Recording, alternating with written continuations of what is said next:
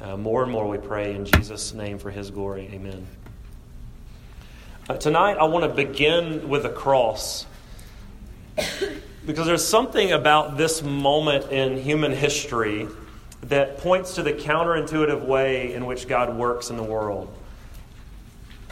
Jesus Christ hanging on the cross, previously beaten, now bleeding, mocked, spit on, stripped naked, nails in his hands and feet, on a cross before the public, a sign which was literally intended as a joke hanging above his head. It said, This is the King of the Jews. They made fun of him. They gambled over his clothes. They asked him if he was thirsty, and they gave him vinegar. They screamed, Aren't you the Christ? Save yourself. They watched him die. They put a spear in his side. They carried his body to a tomb. Now, I want to begin with a cross to show you something about how God works because if you were watching that scene unfold, you would think, as many folks who were there did on either side, game over. That was it the powerful leaders of the day wins. I guess he wasn't really the king of the Jews after all. They were right. Let's keep looking for the Messiah because if he does come, surely, surely he would be stronger than this. But one eternal truth that was working behind the scenes that day that they just couldn't understand, and honestly, we would have a hard time believing ourselves, and we still do, is that God chooses what is weak in the world to shame the strong. And God chooses what is foolish in the world to shame the wise. They didn't know, they didn't expect it, they didn't see it coming, and neither do we, which is why we hate weakness in our own lives. We hate it. We hate the feeling of feeling foolish. We hate not knowing something or being exposed as, you know, maybe not the greatest athlete on the field or the court or not knowing the answer to every question, or not making the highest grade, or not being the most connected. We, we hate weakness. And that's exactly, I think, why this story really can resonate with us so much because Moses doesn't get it either. He doesn't know how the story's about to unfold, as we're going to study for the rest of the semester. He doesn't know how God is going to work through him, actually through his weaknesses to rescue his people from oppression. He doesn't know that God chooses what is weak in the world to shame the wise, but we know it. And we need to know it tonight because if we don't, then we will constantly and foolishly lean into our own sense of self confidence to get through this life. And our self reliance will rob us of the joy of finding true strength outside of ourselves. That's kind of where I want to go with this narrative tonight. So, how does God use what is weak in the world to shame the strong? First, we, we need to see kind of the Moses' twofold problem with strength here. Remember where we are in the story. God has appeared to Moses in the burning bush to call him to be the leader of the people, to lead them out of their oppressive situation in Egypt. Moses grew up in Egypt. He, he ran away uh, after living there for 40 years because he killed a guy and he ran away so that he wouldn't be killed. Pharaoh was aware of Moses and he had sent a search party after him. And so now he's just hiding, like he's literally a fugitive hiding with sheep. And God comes to him and tells him who he is. This is a continuation from the same the burning bush passage from last week. It's still the same scene. So God's come to him, he tells him who he is, and he tells him what he's what he wants him to do. To go back to Egypt and to go back to that Pharaoh who's seeking to kill him and to say, I want you to let God's people go. That's the task. It's a tall task. And I'll just say from the beginning that I think Moses' problem is that he thinks that what matters most at this point is his strength. And he just didn't have it. He saw that he didn't have it. Especially when you consider what he's up against. So one of the problems for Moses, he's, he thinks it's about his strength. But also think about the strength of Egypt. This is ancient Egypt that we're talking about. You know, as a world superpower, ancient Egypt. And I'm not exactly sure. I did a little bit of looking into this this week. You guys may know more than I do. But I know within a, definitely a few hundred years of this event that Egypt is leading in the world in so many different areas, right? Advanced military systems in mathematics and sciences of the day, in, uh, you know, in buildings, and obviously we have the pyramids and language systems, medicines, all these different things. This is, this is that Egypt that we're talking about. Not to mention Pharaoh himself, who, who could get anyone to do anything that he wanted them to do. Pharaoh could just speak a word and tell one of his yes men. He had these magicians that served him in his court. And they would just do whatever he wanted to do. They did all these weird tricks that we'll see in another passage. But, but they also were like really good speakers.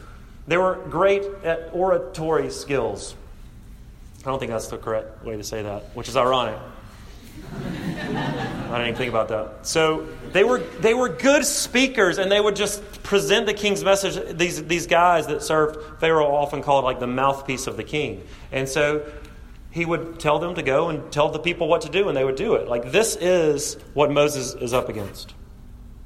Egypt, wealthy, stable, strong, and God tells Moses, "Yeah, go to them and tell them that God said to let my people go." You know how sometimes well meaning Christians will say things like, God will never ask more of you than you can handle? Uh, yeah, he, he will.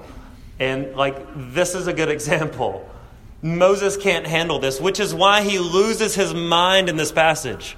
Did y'all hear it? Like he's losing his mind. He's coming up with every possible reason not to do this thing that God's calling him to do.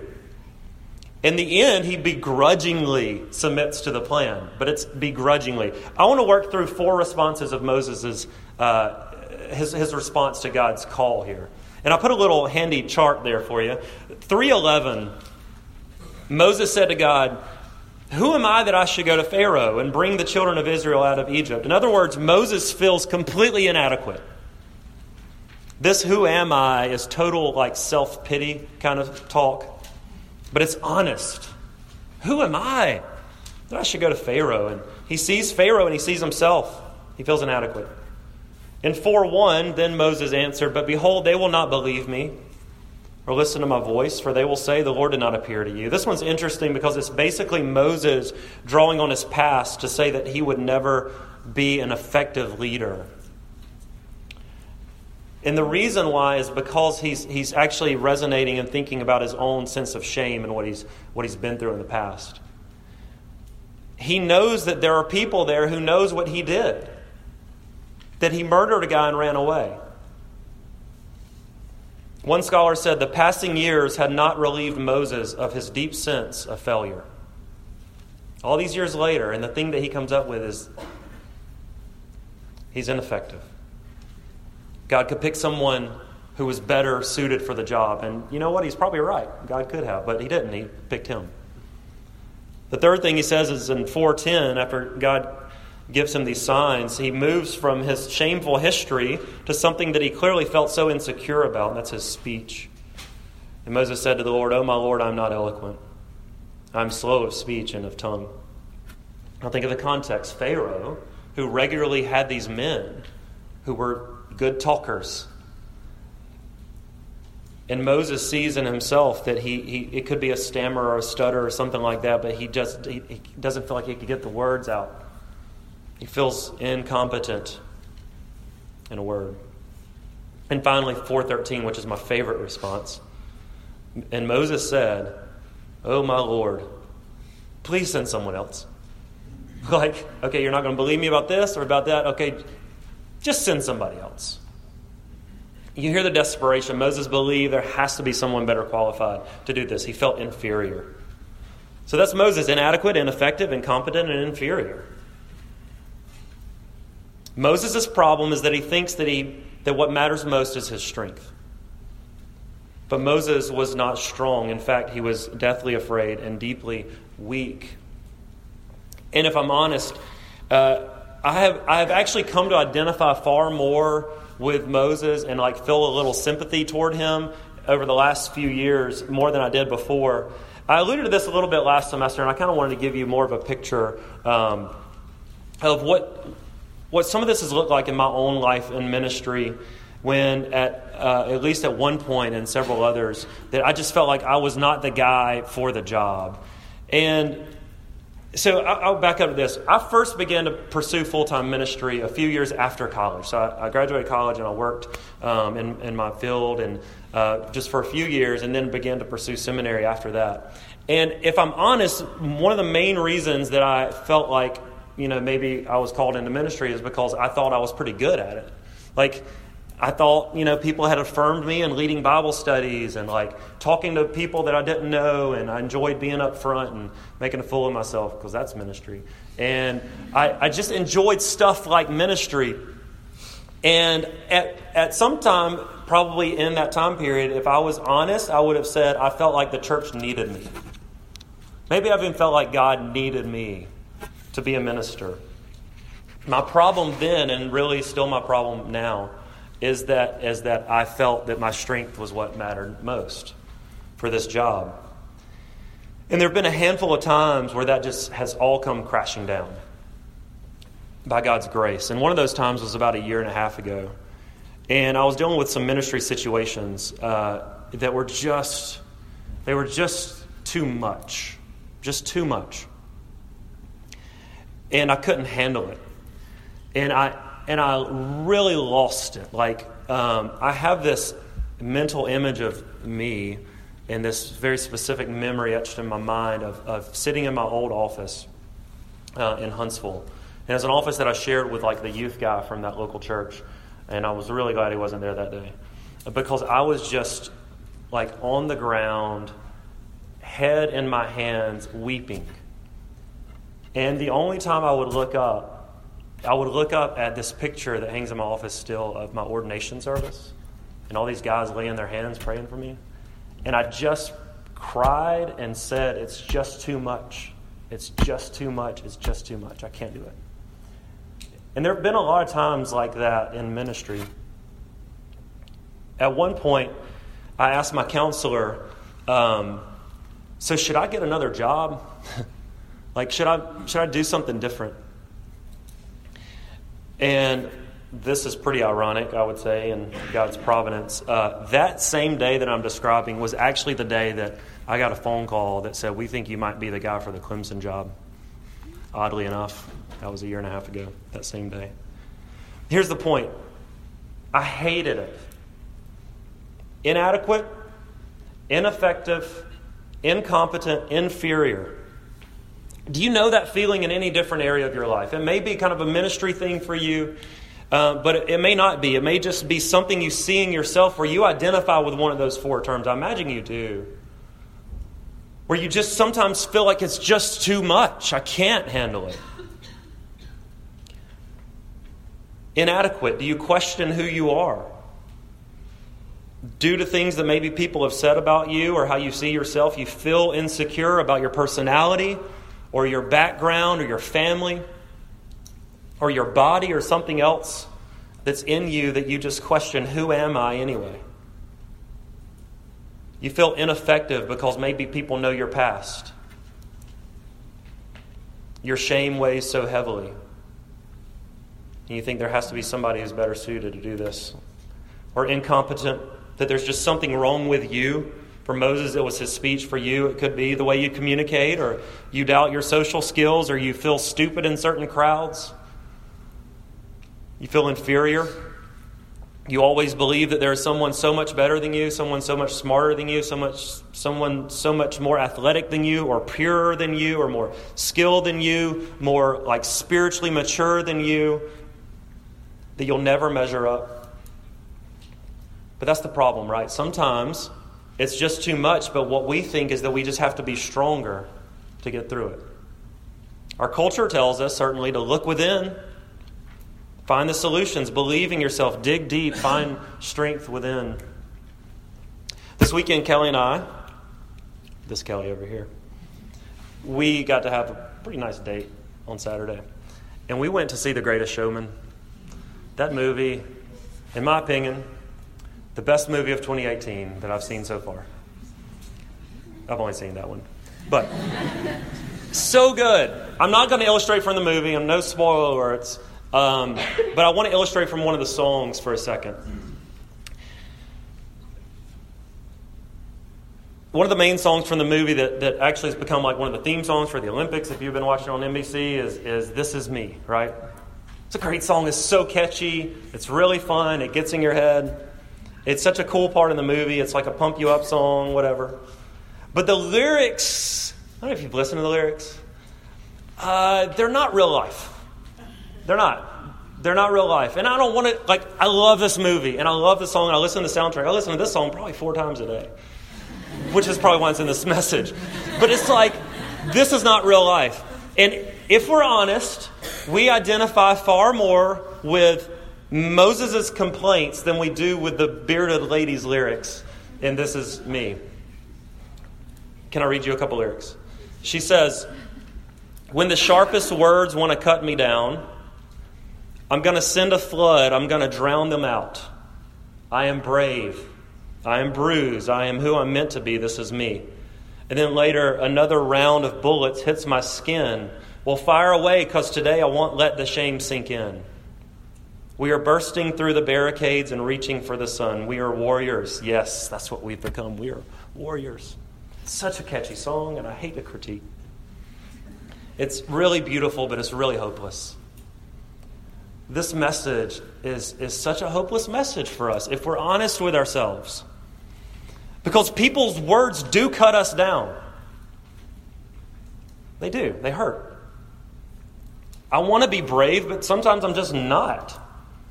That idea about I won't let the shame sink in. Gosh, I wish that was true.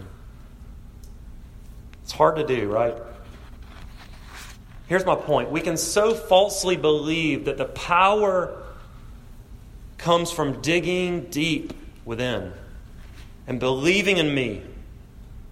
But what I want to show you from this passage is that real power is far more in recognizing the solution is not from within, it is actually from without.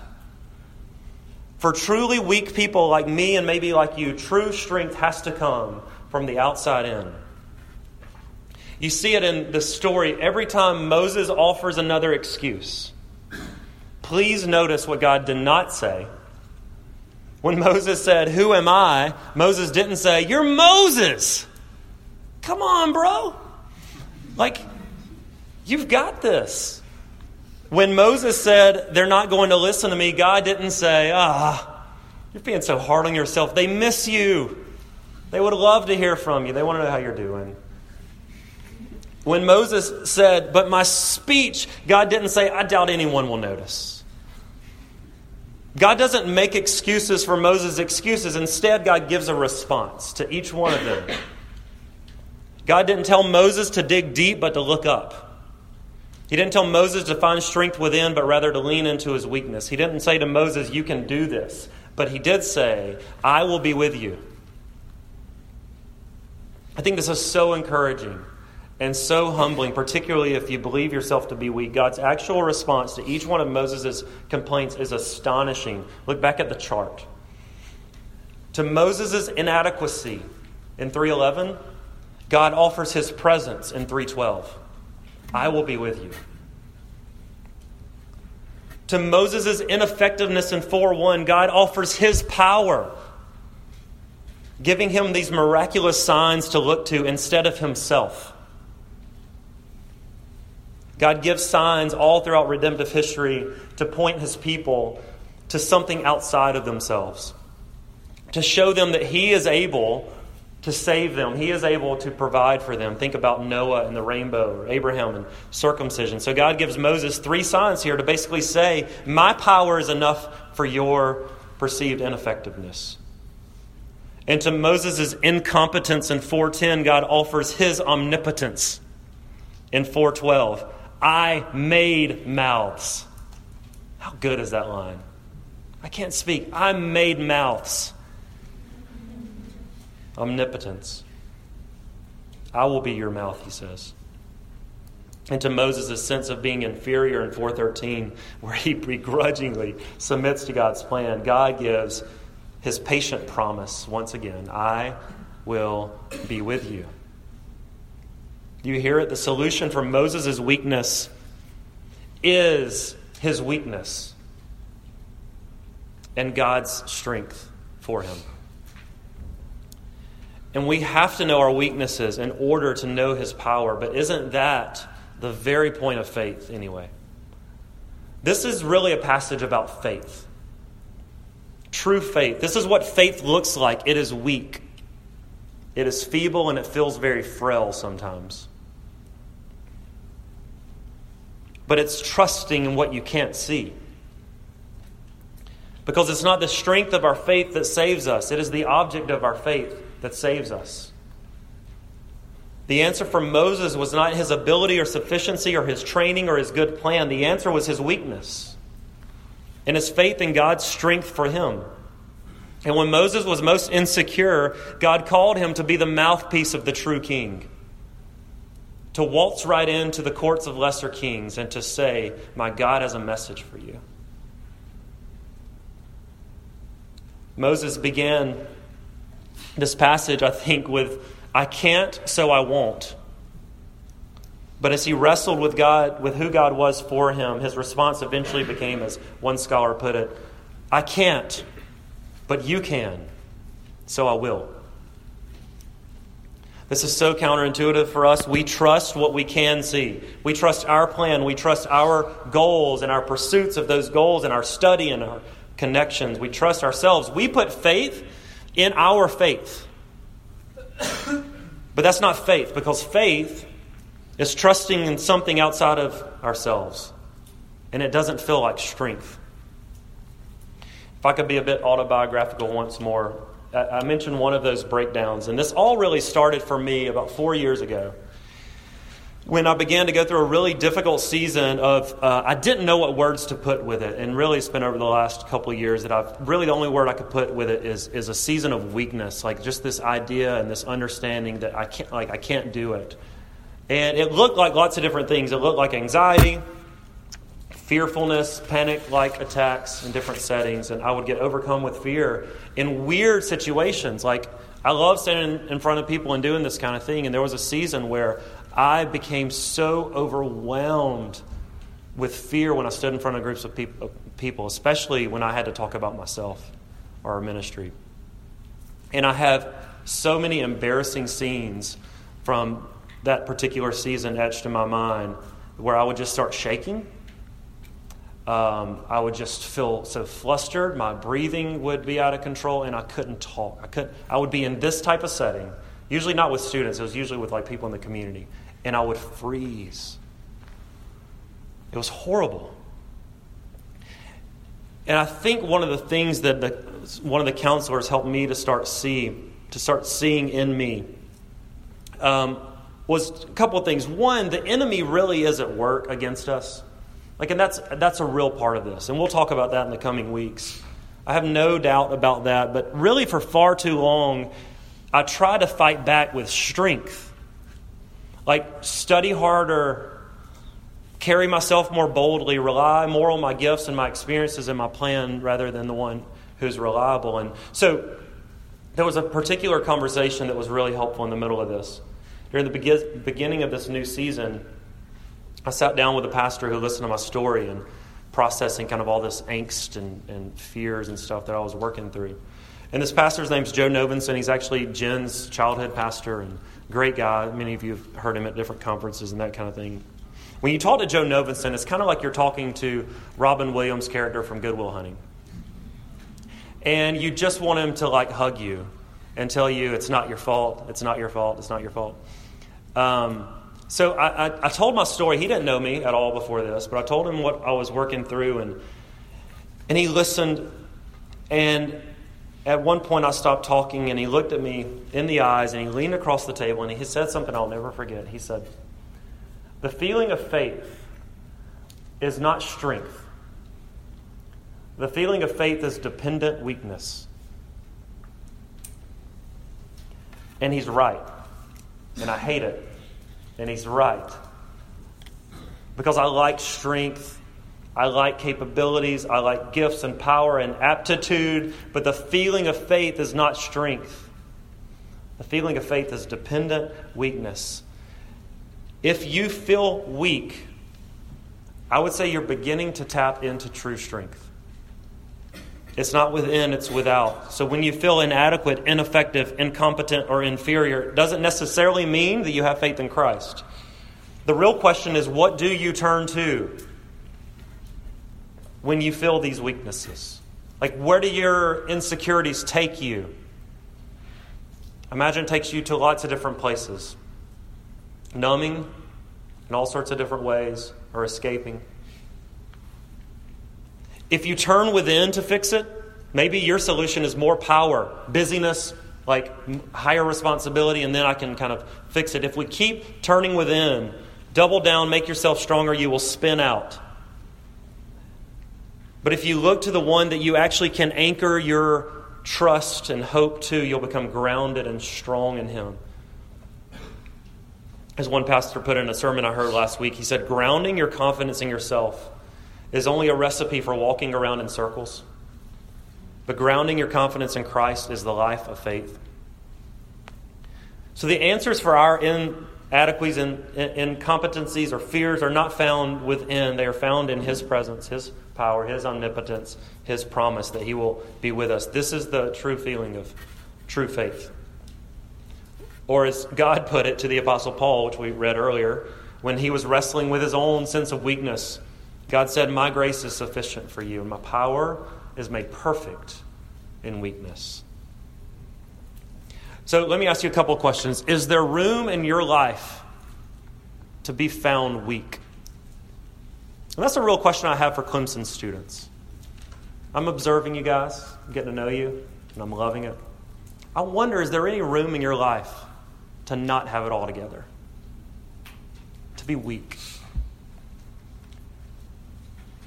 A deeper question still is perhaps you would say, Yeah, I'm weak in these areas. Let me ask you this Do you believe that God still loves you when you're weak? Do you believe that God still loves you when you are weak, when you are bruised or you are filled with shame or riddled with anxiety or depression or fear? When you feel overwhelmingly inadequate or insecure? Do you believe in those moments that you are still loved? I recently heard this story, and I think this came from Brian Habig, who's a pastor in Greenville, but he was an RUF campus minister before he was there. And uh, he was in Mississippi State, and I think this was when he was a campus minister in Mississippi State. He talked about this man, uh, this student of his who was in his 20s, obviously, who was like the rock star of his group. I mean, this guy was just incredible. He was a great athlete, he was attractive, he was fun, well rounded, involved in the life of campus ministry. He was really well liked. He led Bible studies. And then he got Hodgkin's lymphoma as a young man. Curable, but still a very rough road of treatment. And he went through chemo and he lost everything. You know, he lost his comfort, he lost his good looks. He had withered down to nothing. He lost his health. He was no longer strong. He was no longer the star athlete. He lost his positions. He was not in a position to lead Bible studies or things like that anymore. And he was in the hospital one night and he was trying to walk from his bed to the bathroom and he just collapsed on the floor and his body was so weak. And he, he said that it was there while he's lying on the floor, unable to even get to the toilet, that he said he got it. That he hadn't been leading Bible studies that he had not felt like praying in months. He was doing nothing for God. And on the floor, he said he got it. He understood grace. He said, I was helpless, and I realized God loved me just the same when I was on the floor doing nothing.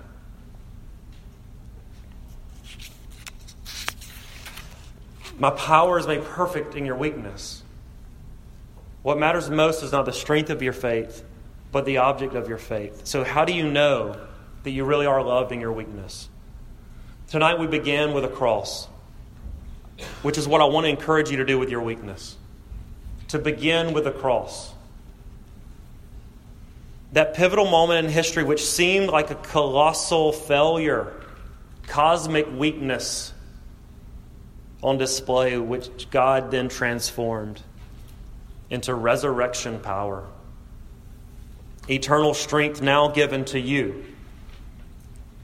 now put in you through the Spirit of Christ, if you trust in the one who suffered in weakness for your weakness, that you might know his power as your strength. I want to offer you one more specific application here at the end. It's about those signs. You know those signs. I didn't talk a lot about them. There were, you know, lots of different signs that God gave Moses in this passage, and really they were kind of a foreshadowing of the plagues. It's interesting how God does give signs all throughout redemptive history to point his people to something outside of themselves, to show them that he is able to save them, he is able to provide for them. Is it possible that God is giving you some sort of sign in which you can lean into to find strength? Is it possible? Does God still use signs? I would tell you that you have at least two at your disposal. Jesus talks about baptism in this way a sign that your sins have been washed clean in his sufferings for all your inadequacies, for all your insufficiencies and competencies, and mine too. And so we look back on our baptism. If, if you're a believer, I would encourage you to become baptized and many of you were perhaps baptized as children. We look back on our baptism not as a profession of our strength, look what I have done, look what I proclaimed, but rather as an expression of our dependent weakness. Look what God has done for me, washing me clean in the blood of Christ. Baptism is a sign that says of, that God is saying, This one belongs to me, and I'm with you because you are in me. And is this also not the very purpose of the Lord's Supper? Another sign which Jesus gives that he's left for his church to celebrate at his table his sacrifice for our weak selves. Not our strong selves, but for our weak selves. But it's not just a sign that points to what Jesus has done. There's something so special about dining at the table of the King with your fellow Christians that Jesus himself meets us in a spiritual way in that meal. To do what? to strengthen and nourish us for another week ahead in our weak bodies in this seemingly very strong world. So I think baptism and the Lord's Supper are two signs that God is giving you to strengthen your faith. God knows that we need regular reminders of where our true strength comes from, so He gives us these to strengthen us in Him. God chooses what is weak in the world to shame the strong. God chooses what is foolish in the world to shame the wise. Friends, if you are a Christian, I want to encourage you. You are weak. You are foolish. And you are so loved. Would you pray with me? God, I pray that you would let these words, these truths from this passage sink